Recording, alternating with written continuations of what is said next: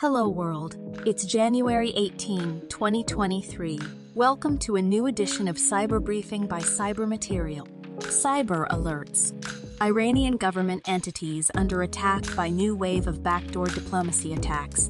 Git users urged to update software to prevent remote code execution attack. An active campaign using Middle Eastern geopolitical themed lures to distribute NJ Rayat. Cyber incidents. Nissan supplier leaked data on thousands of customers. A ransomware attack against the maritime software supplier DNV impacted approximately 1,000 vessels. That's all for now. This cyber briefing was brought to you by Saint, your artificial intelligence newscaster.